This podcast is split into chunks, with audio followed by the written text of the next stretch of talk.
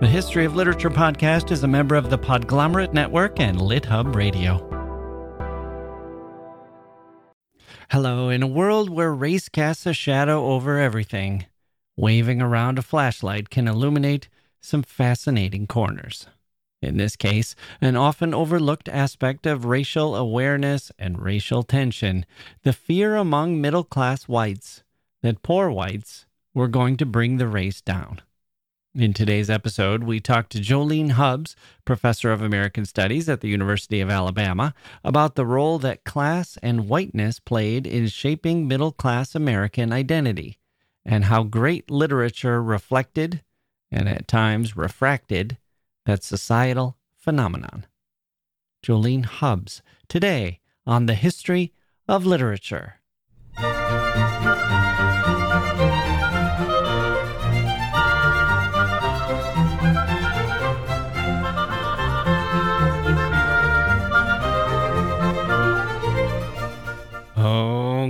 Hello, here we go. Welcome to the podcast. There is suffering out there everywhere, people. I feel you and see you, and my heart is with you, whether we've never met or whether we are close friends indeed. Hang in there. Things will get better. They're going okay for me here at the Jacke Wilson Studios, at least at the moment. I'm feeling energized and ready for bear, as they say. Is that what they say?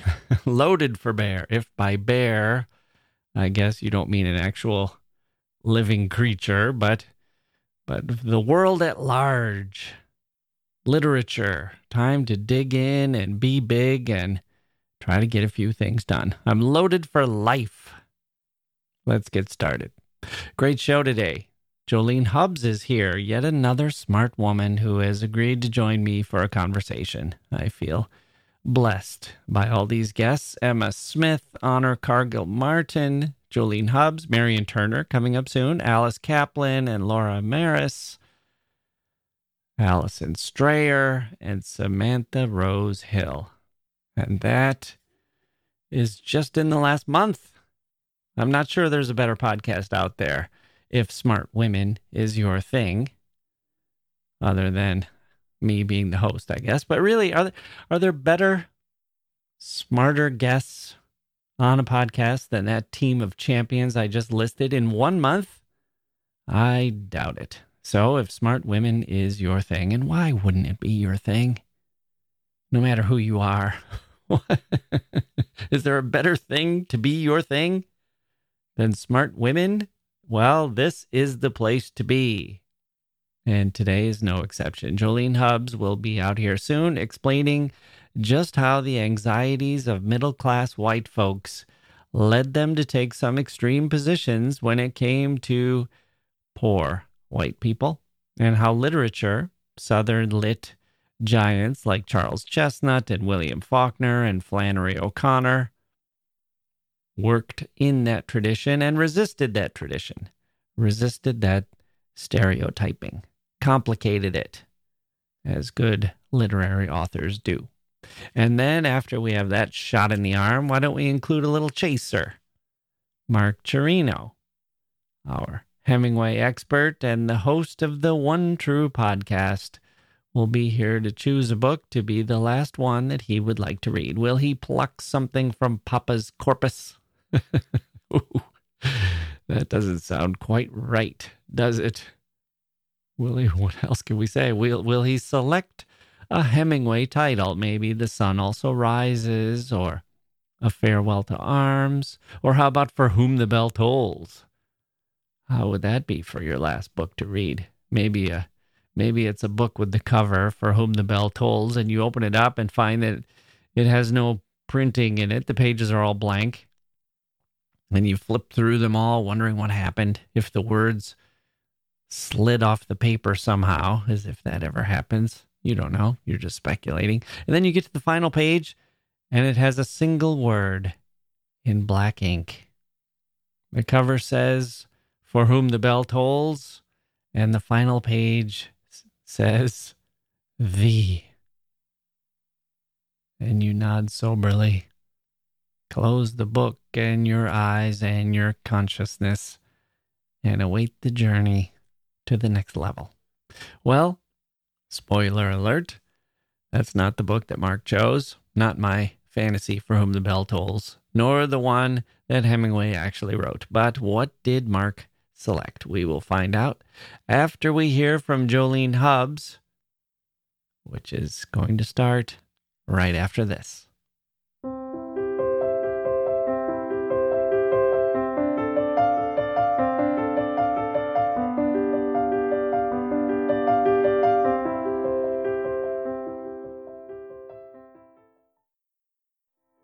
Hey grown-ups, The Cat in the Hat Cast is a new podcast from Wondery, perfect for the whole family.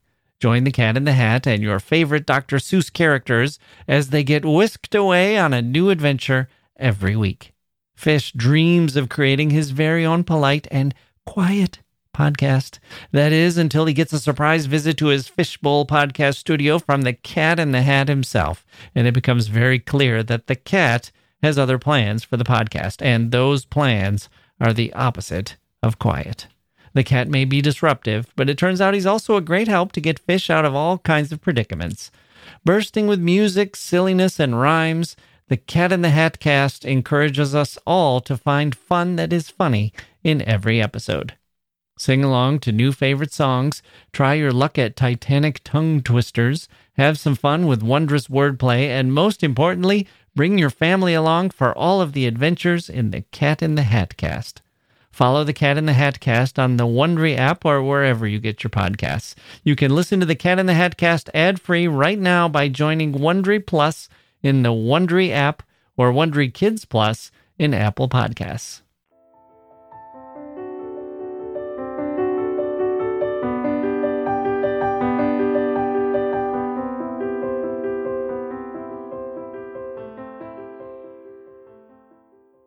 Okay, joining me now is Jolene Hubbs, an associate professor of American Studies at the University of Alabama, who studies the literature and culture of the U.S. South. She's here today to discuss her new book, Class, Whiteness, and Southern Literature. Jolene Hubbs, welcome to the History of Literature. Hi, Jacke. So good to be here.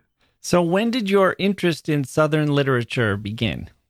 Um, I think in undergraduate is really when we can trace it to. Mm-hmm. I got sort of interested in misfits and outcasts, I guess we could say. Mm-hmm. And that probably coming up from childhood. Um, I'm thinking of someone like Boo Radley, who, of course, I and millions of other people know not only from Harper Lee's novel, but from the film adaptation that came Yeah. two years later. Robert Duvall so Robert Duvall, yeah. plays. Yes. Such a Hiding behind the door. yes, exactly. Such a memorable rendering of Boo Radley. And then as an undergraduate, I was really interested in Carson McCullers, Mm-hmm. who I suppose is one of the real bards of misfits and outcasts. Yeah. Um, with her stories about lonely people struggling to create meaningful relationships with other people. So I think it's possible to see a strain of this interest in the book, which argues that poor white characters in Southern literature act as foils for the identities that middle class writers and readers want to claim for themselves. Mm. And so, in that sense, I look at the aesthetic and ideological effects of presenting poor white Southerners as misfits or as outcasts. Right. So my next question was going to be what was the story that wasn't being told when you decided to write the book? But I can speculate from your last answer, it was the story of this that there was a kind of poor or working class white character in literature that was kind of opening a door into the way that uh, there was this tension between middle class whites and poor whites. Yes, absolutely. And that those poor white characters can seem to play pretty outsized roles in some of those texts. And they Hmm. can kick up a fair bit of anxiety, it seems like, in those texts. Mm. hmm To stick with To Kill a Mockingbird, the Ewells, who live by the town dump and are social pariahs, seem to wield the power to menace the entire community, black and white alike. If we think about other texts that folks probably know, in part because all of them also became movies, in something like Deliverance, in which what's supposed to be an outdoor adventure for four friends from Atlanta turns into a nightmare of sexual assault and murder, it's poor white men who live in the North Georgia mountains who send the narrative in that direction. And I guess lastly, and maybe most loomingly, Gone with the Wind. Mm. Gone with the Wind, it seems like it's the threat of Emmy Slattery getting hold of the O'Hara's mansion that is one of the main things that goads Scarlett O'Hara to try to keep hold of that mansion. It's called Tara. Emmy's a really minor character, but she plays a pretty major role in Scarlett's consciousness and in the story as a whole, it seems to me. In the novel, when she pops up, the narrator pretty relentlessly directs disparaging language her way. She's called at one point a common, nasty piece of poor white trash. Mm. And then we sort of go on. Right. In the film, she has almost no screen time, but her one big moment, she comes on screen, and the costume designer has put the actress who's playing Emmy in an outfit that is really larger than life and intended, I think, to convey bad taste. We've got a really small red hat with really big, I think, black bird wings, and there's a bow. There's a red and black plaid dress with a lot of trim. Right. It's covered in this braided trim that's shaped like zigzags. It seems like an exaggerated version of rickrack, Ah, yeah. which is a lovely trim, but it's everywhere on this dress and it's really big zigzags. And the whole getup is really just the opposite of understated elegance. And I also can't help wondering if there isn't a kind of sound logic to the trim with rickrack sounding an awful lot like riffraff. Riffraff. Yeah. Yeah, and, and in that way, we get in another dig at Emmy. Mm. Right. So it sounds like almost what you're doing is you're looking at a literature where they've identified someone as a villain or they're playing this part of, you know, this is the people we don't want to be around. These are the people who cause problems. These are the antagonists in our story. And what you're noticing is that we might accept, oh, it's it's because these are white people, these are racists, or these are whatever the reason it, they're strivers or they're shiftless or they're lazy or something like that. And instead, you're looking at them from the position of being outcasts and othered, almost like there's a strain of literature that would use gay people as the villains or albinos as the villains or something like that as this is somebody who's supposed to make you feel uneasy and so we'll use them in our narrative to kind of present problems for the protagonist but you're seeing something deeper underneath that Well, I'm looking at those texts that present poor whites as a problem. And then I'm looking at a much smaller set of texts that seem to challenge those Mm. representations. Mhm. right And I'm okay looking at how they do it and why they do it. okay so let's start with the phrase the race problem which hmm Uh, I think I was like most people who understood it in its typical sense as Yes. Southern efforts to curtail the civil rights of Black Americans, as might be used by someone like Frederick Douglass. But you found E.W. Kemble, who I was not familiar with, but I was fascinated by this example. So, who was he, and what did he mean when he illustrated the race problem in 1891? Yes. So Kemble was an illustrator. He has a cartoonish or caricatured kind of style, and he's probably best known for being hired by Mark Twain to illustrate Adventures of Huckleberry Finn. Hmm. Mm-hmm. But yeah, the picture I'm interested in is from a little bit after Huck Finn. And interestingly, this picture of a native born poor white man who lives in a cotton mill village in Georgia gets labeled race problem. So, as you say, that's weird. This Yeah. picture is published in the 1890s. That's the decade that saw the rise of Jim Crow.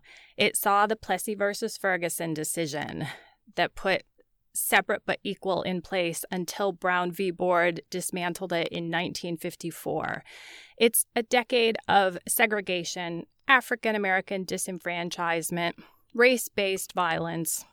So, as you've already said, In this era, the term race problem was most commonly used to make a claim about relations among people of different races, Right. Black Americans and white Americans.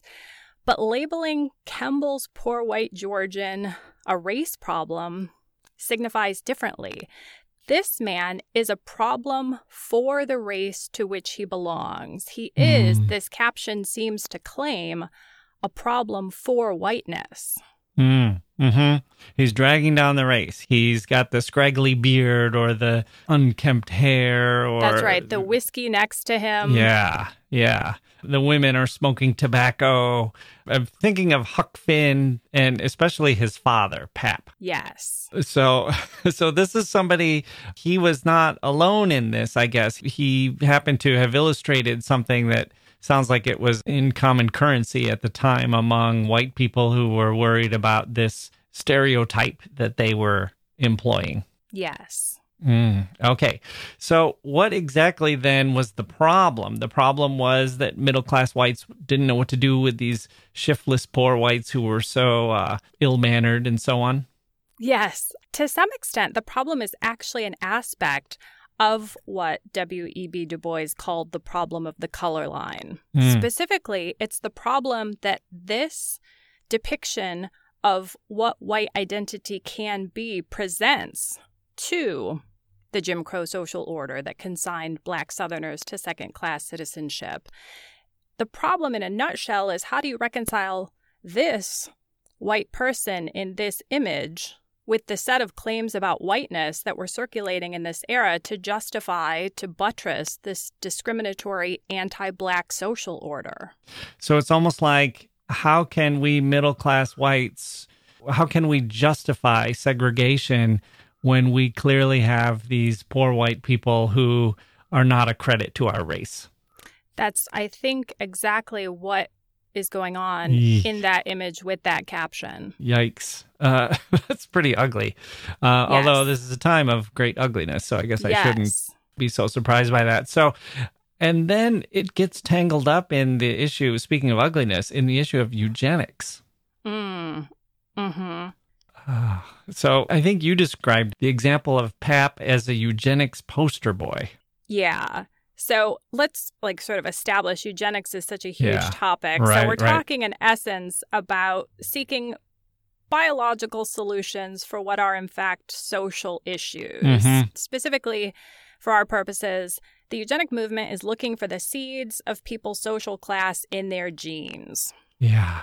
Poor people and the supposedly genetic condition that eugenicists sometimes called hereditary pauperism came under the microscope, right? Sort of literally and figuratively. Right. So, so these people, they didn't have money. And so it was hard to get an education and hard to have all of the trappings that the middle class expected good, respectable people to have.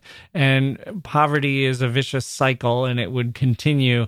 And the eugenicists would say, well, it must be due to some problem in their genetics. It must be something that they're naturally lazy or naturally dumb, or there must be some natural explanation rather than the, the explanation we might jump to today, which is just that they're born into this cycle of poverty. Exactly right. And so they would say basically, here's the race problem. I have a solution eugenics. Yes. And eventually that solution becomes sterilization. Oh, yeah, right. Of people like Pap.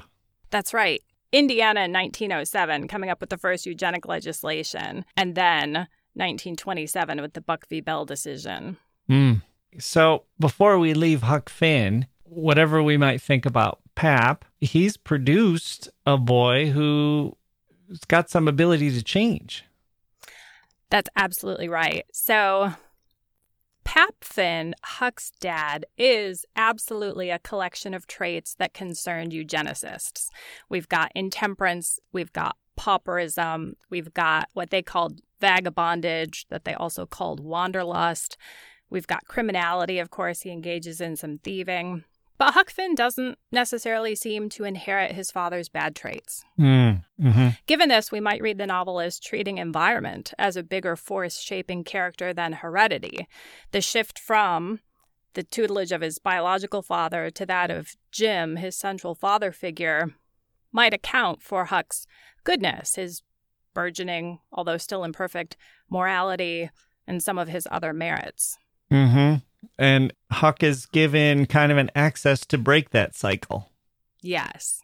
So, do you have any evidence or any indication that Mark Twain might have been conscious of this? Was he known to have lectured against the eugenicists or anything like that, that it might have played some role in the way he designed Huck Finn?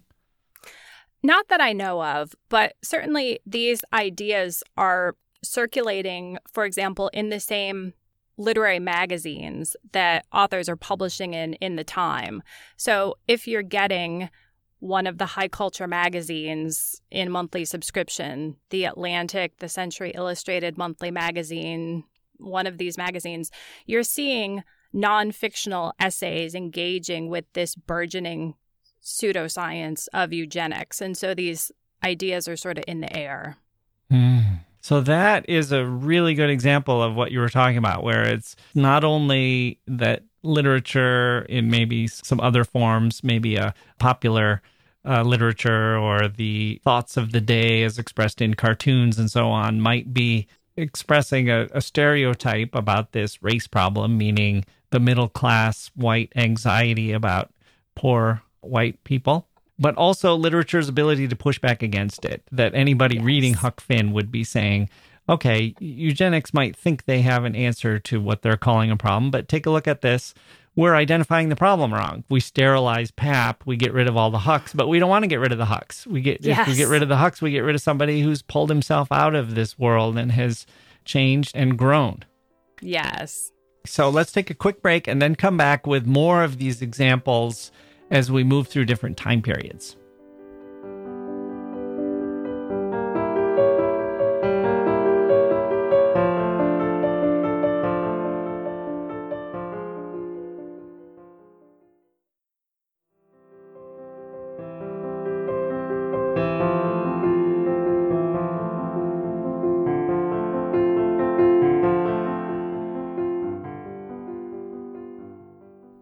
Okay, we're back. So, Jolene Hubbs, you cover four periods in your book and give some authors which exemplify this tension we've been talking about. So, let's start with the Gilded Age. What did you see there, and which author helped to give us this counterexample, so to speak?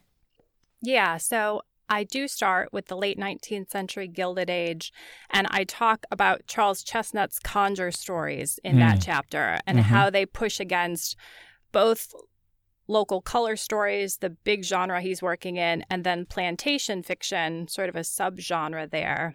Mm-hmm. So, local color stories would be kind of the, we might think of it as the dialect Yes, absolutely. Dialect stories that give us pictures, evocative pictures of particular places where folks are eating the distinctive foods there and perhaps engaging in distinctive practices because of their distinctive topography and both speaking English perhaps in a different way than people in other parts of the country and mm-hmm. also maybe using words that folks don't use in other parts of the country. At the end of the 19th century, Americans love this kind of work. Mm, and so we've mm-hmm. got scores of writers whose key to marketability is that they found this little pocket that they describe in these sketches or short stories and they're figures of fun. They're maybe stupid. They may be people who would rather sit on the porch and drink moonshine than work and so on. And it's kind of like an easy target for middle class whites to kind of make fun of these shiftless white people with their big families and their bare feet and that kind of thing. Yeah, I mean, and really writers are all over the board, but because this is such a big genre that produces so much work, we've got really just a spectrum of representations in mm. this mm-hmm. from mm-hmm. really questionable depictions of poor whites who aren't really especially believable because they're not given any merits to incredibly sympathetic tear jerking stories of folks without a lot of material trappings who are nonetheless really lovely people. Mm. And what did Charles Chesnutt do? how does he stand different from what we see in the more common versions of this? So, in contrast to a set of stories where poor whites are depicted as indolent and treated pretty harshly, which are some of the negative characteristics that I focus on from some of these local color stories. And that's what I call in this and other chapters the classist tradition.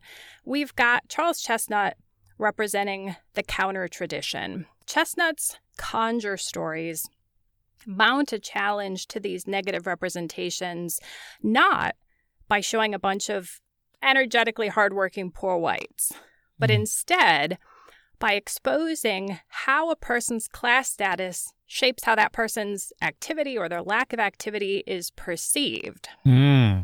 So, in Chesnutt's stories, there's a well off couple in the frame stories that surround the conjure stories. And this pair spend their days reading, napping. The husband smokes a fair number of cigars, taking carriage rides, entertaining friends and relatives, relaxing on their piazza, and complaining that their employees who do all of their work are lazy. Now, how does right. this work? well, these affluent folks understand themselves as enjoying leisure.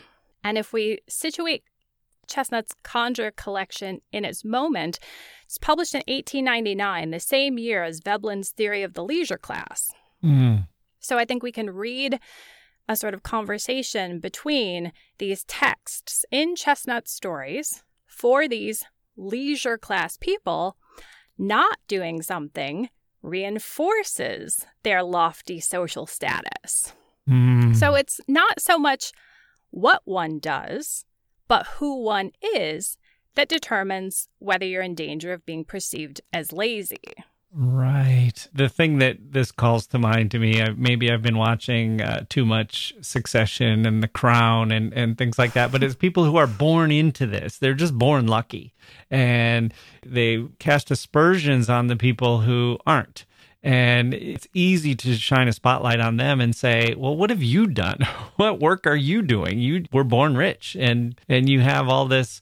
You're maintaining your conception of yourself by knowing what fashion to wear or how to throw a good party and what kind of drinks you should serve and things like that. But those are just markers. Those aren't really values or they're not indicative of any kind of hard work or other personal qualities that are admirable. Yeah, to a certain extent, back to Emmy's dress, right? Yeah. Um, she right. only has that dress because she has come into money after the war. But we're meant to see that even when you have money at a period when actually Scarlett doesn't, you don't have the taste to mm. choose the right dress. Right. And again, you talked about the anxieties that were being expressed. And one of them might be that your social position is being usurped by people who have money, but who don't have the background you do, or the way of speaking, or the manners, or, or something like that. Absolutely. And that is a big anxiety in the postbellum South when mm. the former mm-hmm. aristocrats find themselves poor. And the responses to this are incredible. Charles Chesnutt has a novel in which formerly prosperous, now struggling white people say, We may be poor, but not poor white. Our blood will still be of the best. Mm, right. So, again, that look at, okay, well, even if we've lost the money that used to be the foundation on which our status was built, let's look at something else. Right. Okay. So let's move into the next one. And I'm going to give your chapter title for this one because I want you to explain what it is we're talking about. Here we're in the Great Depression, and your chapter title is Slow Sweating Stinking Bumpkins William Faulkner and Modernism. So, who are the people that are typically portrayed during the Great Depression? Who are these slow sweating, stinking bumpkins? And then what did Faulkner do to upend that conception? Yeah, that's a big question. Of course, it takes me a whole chapter to answer that. but let me sort of talk about some of the things that I get into with that series of terms. Mhm. Faulkner is, of course, known as a modernist and known to a lot of folks as a writer who's challenging. The novels present challenges to readers because Mhm. of their formal, atypical, or experimental properties. So, my argument is that As I Lay Dying, which is the novel I focus on, engages with these questions about poverty in both the story that it tells, but also in the form that it takes. Hmm. And so it's sort of a good book to think with to get a handle on how some of Faulkner's works embody the modernist mantra form follows function. Mhm. The novel has an experimental structure, one that, among other things, eschews linear narrative progression in favor of a form that mires readers in a certain event or at a certain point in the text by offering several narrators accounts of that action or of that event rather than letting them forge ahead. This, in my view, writes the poor white protagonist's experiences of social and economic stagnation into the body of the text. Hmm. By giving some of them a voice or by by mirroring the experience they were having. So it mirrors the experience for the readers. And that's one of the ways I argue that the text engages with poverty. But another formal factor that's important is the first person narration, the Mhm. fact that we have poor white Southerners telling their own stories in their own voices. hmm We've gotten away from a kind of Tolstoyan omniscient narrator coming at us from a position on high and explaining things to us and observing and also providing a built-in analysis. And instead, it's kind of making the the readers do a lot of that work. That's right. And especially because we have stream of consciousness. And so we're struggling as we do with any stream of consciousness narrator to make sense of their thoughts. But then also because we have these poor white characters, we're seeing the richness and the complexity of their thoughts. Mm. Hmm. Well, what was the middle class white anxiety at this point? Was it the same as what we saw earlier? Uh, well, I guess during the Great Depression, maybe the anxiety was, well, there are people starving. Are we supposed to feel guilty about this? So, lots of anxieties in a given moment. I think one thing we can think about in this period, because it's the modern era, is people are eager to be modern, to be up to date, to be Mm. avant garde. But as Mhm. you know, the Depression makes that increasingly difficult as we move from the Jazz Age to the Great Depression. Folks may just not have the financial wherewithal to be Yeah. up to date on all fronts. And so I argue that representing poor whites as backward, as antiquated, as out of date gives the middle class people around them who may not be in dramatically different material circumstances a leg up by making them seem then more with the times, more modern. So it's, I always say this about life in DC because people's salaries might not be that different from one another. They can't use wealth as this big marker of distinction. So they use power and they look for all these ways where they'll say, I'm closer to the senator than you are. I'm somebody who gets invited to this dinner party and you don't. And it becomes a kind of currency. And Yes. for these people, it sounds like the currency was, well, I'm part of the 20th century looking forward, and these other people, the unwashed masses, are stuck in the 19th century with their horses and so on and I'm I'm in the world of machinery and artistic developments and so on even if it turns out that the wealth that they might have once had has disappeared in a stock market crash. That's exactly right. And in Faulkner's novel, I trace that out through even particular objects. So when the Bundrens leave home with their matriarch's body in its coffin, the coffin has been made by one of the family's sons. And the neighbors all know he's a carpenter and admire his carpentry. And so they admire the coffin. And as they go further out of their own rural community and deeper into the city And in this case, the city is just a sort of town in Mississippi, right? We're not heading into New York City and skyscrapers. We're heading into a place that is markedly different from the smaller farming community in which they live, but not the most modern place on earth. Folks start perceiving the coffin, the wagon, and everything else as really ramshackle and run down. So it's being seen with different eyes, it seems like. So that's a question I kind of had because as I've been talking about the middle class whites, I've kind of in my mind been conflating middle class whites in the North and middle class whites in the South. And is that how you conceptualize them as well? Or is this a middle class Southern population who's trying to be taken more seriously by Northern class whites, or or a Northern class whites who are even more concerned with drawing these distinctions, and so they're using the poorer Southerners, or is it a unified class, or are you seeing a tension between the North and the South here? I think for the most part, I'm looking at how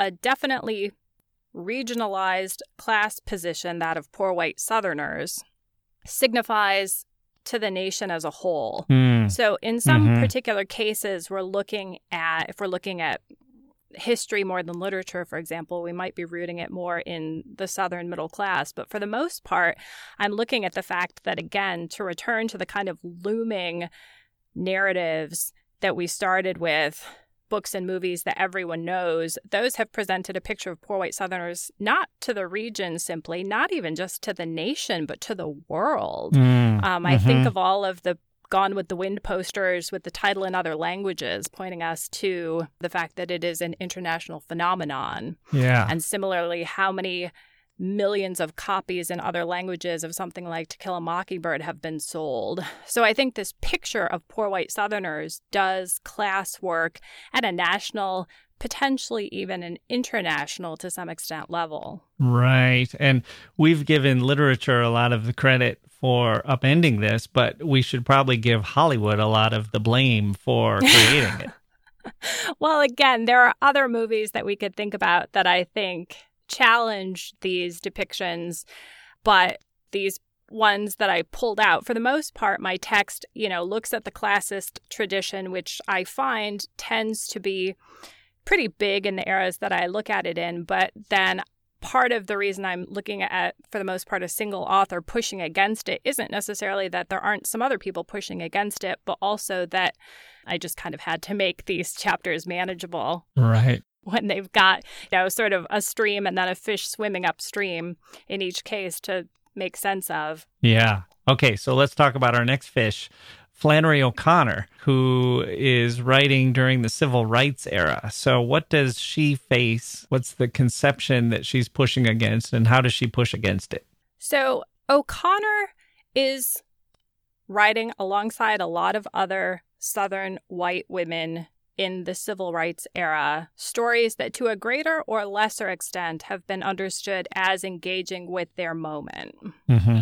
And part of what I'm interested in in this chapter is how, at a moment when civil rights activists are, for the most part, taking on unjust institutions, the bus system mm-hmm. in mm-hmm. Montgomery, Alabama, the Board of Education of Topeka, Kansas, these institutional forces, we get a lot of stories that are giving us individual racists located on the ragged margins of Southern society. So hmm. here we're back to Bob Ewell and figures like that. Mm-hmm. And so again, I I don't choose O'Connor because she gives us anti racist heroes. The goal in each chapter isn't to show us there's someone who gives us the exact opposite. Right. That must be right. right. What I suggest is that O'Connor shows us how middle class racism was taking shape socially and psychologically in this period by sort of peeling back the psyche, the consciousness of some of her middle class characters. Hmm showing us the complexity and maybe the truth that the truth is not in the stereotype of the stereotypers. There's a lot more gray area there and the lines are a lot blurrier. Right. That the difficult truth is that we can't isolate racism to a single class, that white people across the social spectrum can be racist. And so, over identifying it with a given class may distort the workings of injustice writ large that probably take the cooperation of a broad swath of people. So, racism, the middle class anxiety is well, we don't want to be accused of being racist. So, we're going to say that that racism is something that's reserved for these poor southern whites that that's where it lives. It doesn't live in in the housing policies of northern cities or in the courtrooms and the police and and so forth of anyone that we're associated with. It would only be in those people and they're the racists Absolutely. And it's no accident that this is in the 50s and 60s during the civil rights struggle, right? I think the writing is on the wall. Change is coming. And so this would be a great time for folks like Harper Lee and Lillian Smith and Eudora Welty, who I offer as the tradition in that chapter of saying, look over here at what these folks are doing, right? Don't look at folks closer to where I am. hmm I'm going to save the last one for people who will go and, and buy your book, Hungry Women and Horny Men. And that takes us to the economic boom of the 1990s. And you look at yes. Dorothy Allison and Barbara Robinette Moss. So when we look at the world today and we look at the contemporary literature, would you say there's a kind of truth in literature that we don't often hear when we listen to politicians and other pundits talking about things like this?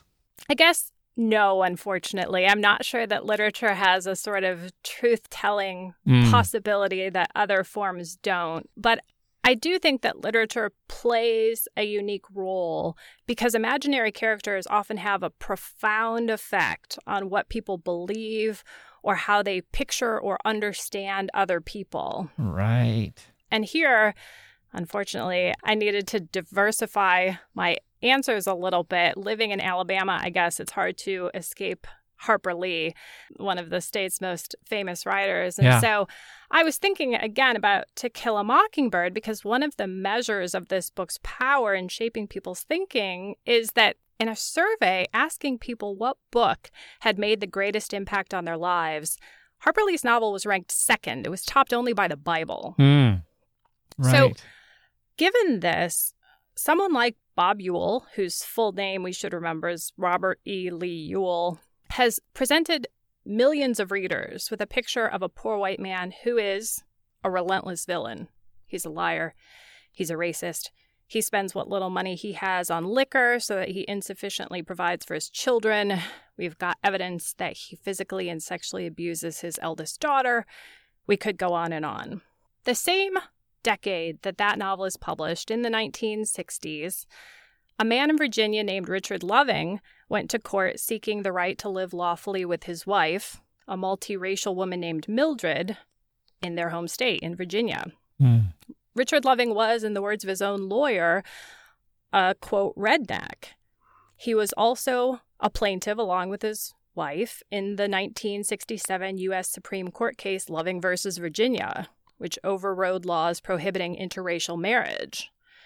But more people know about the fictional Alabamian Bob Ewell than know the story of real life Virginian Richard Loving. Mm, hmm I like the way you turned that question around on me that literature, because the way I was asking it was almost as if literature was just another just another form of discourse just another you know that that it was more complex or it could have characters who were ex- exhibiting a kind of tension and and almost like they would be the best talking heads on the talking heads show. And instead it really is about the way we consume literature and what literature does to us. And and you might be watching something and against your will find yourself rooting for the underdog who might be a person. It might be a black person or it might be you know these other examples that I was giving before that you might be rooting for the the couple who's of the same sex or you might be rooting for the couple who's of mixed race. And you, you find yourself feeling something and feeling something in your heart and and it resonates with you in a way that wouldn't be how you would necessarily come to that if you were just approaching it with your mind and and mm. being appealed to logically. But you're being appealed to for something different and in your humanity. And when people read a, a book like to kill a mockingbird it's not like they're listening to the positions as they're set forth by different people of different political stripes. They're reading a story about a little girl and her father and the town that they live in and this experience that they're all having together. And you find yourself moved in ways that might end up changing your mind on things. Mm-hmm. The speech came out of this fascinating book you've written and this fascinating discussion we've been having. So, Jolene Hubbs, thank you so much for joining me on the history of literature. Thank you, Jacke. It's been a pleasure.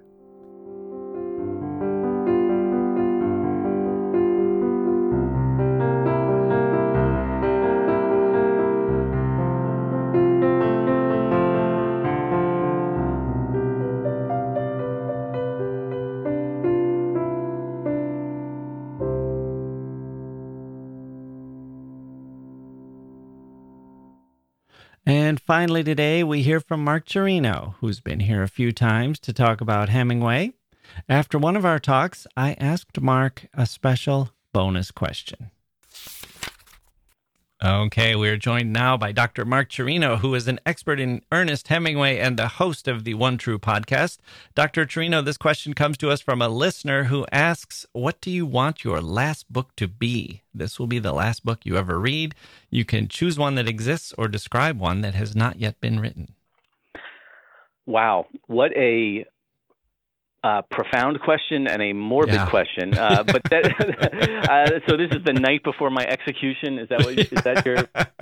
or or the night in the uh, the comfortable place at the age of 120 years old, and uh, yeah, let's just say I'm going to be reading very slowly, uh, whatever my yeah. last book is going to be. but I would say it's a, it's a great question, and the answer would have to be Hamlet. I don't think there is a text that speaks more profoundly about the passage from one life to the afterlife. Uh, talks more about consciousness, the relationship between human and human, human and God. Um, I think that, I mean, I think any last book that I ever read would have to have the passage there is special providence in the fall of a sparrow. If it be now, tis not to come. If it be not to come, it will be now. If it be not now, yet it will come. The readiness is all. And I think that if I read that the night before uh, my passage into the grand egress, I would feel enriched and possibly even comforted, uh, excuse me, reconciled with what was about to happen. You know, for in that sleep of death, what dreams may come. Uh, I think I'm going to go with.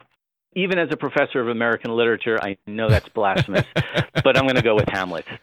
Yeah. There's also something that I was getting chills just thinking about Hamlet. I had not considered that one before. It is a great choice. There is something in thinking about that famous soliloquy in particular and to sleep perchance to dream. Mm-hmm. the idea that shakespeare felt that and felt it strongly enough and vividly enough to put it in such memorable language and that he made the passage. And that whatever fear you might have you are not the first one to walk down. It might be the first time you've done it but that doesn't mean you're the first one who's ever done it.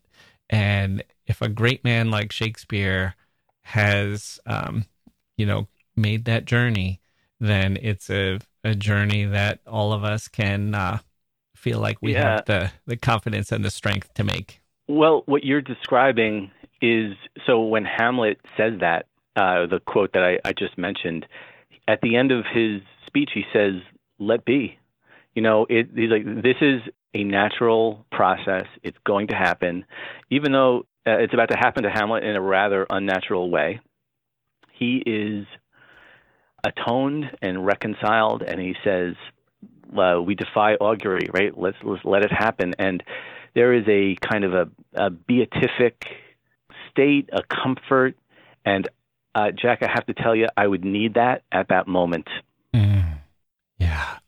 Well, I am sorry for putting you in this frame of mind, but I am thankful to you for being such a good sport and answering the question. Dr. Mark Cirino, thank you for joining me on the history of literature.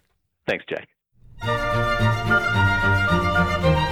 And that's going to do it for the history of literature today. I hope you enjoyed that episode. My thanks to Mark Cirino of the One True Podcast. And of course, to Jolene Hubbs. Do check out her book, Class, Whiteness, and Southern Literature. I think you will enjoy it. Speaking of enjoying things, I expect you will enjoy the episodes we have in the works. We're going to grow old with The Graduate, the movie, and the novel, and we have an expert in the works of Don DeLillo coming up soon. We'll take a trip to literary New Orleans and a trip around the world with Langston Hughes. We have one of the world's leading experts in fairy tales who's going to tell us how they work and what it's like to devote your life to those things. And we'll look at objects and how they reveal the world of Asian American life as presented to us by a poet and visual artist from Seattle. So please do follow us to make sure you don't miss out. I'm Jacke Wilson. Thank you for listening, and we'll see you next time.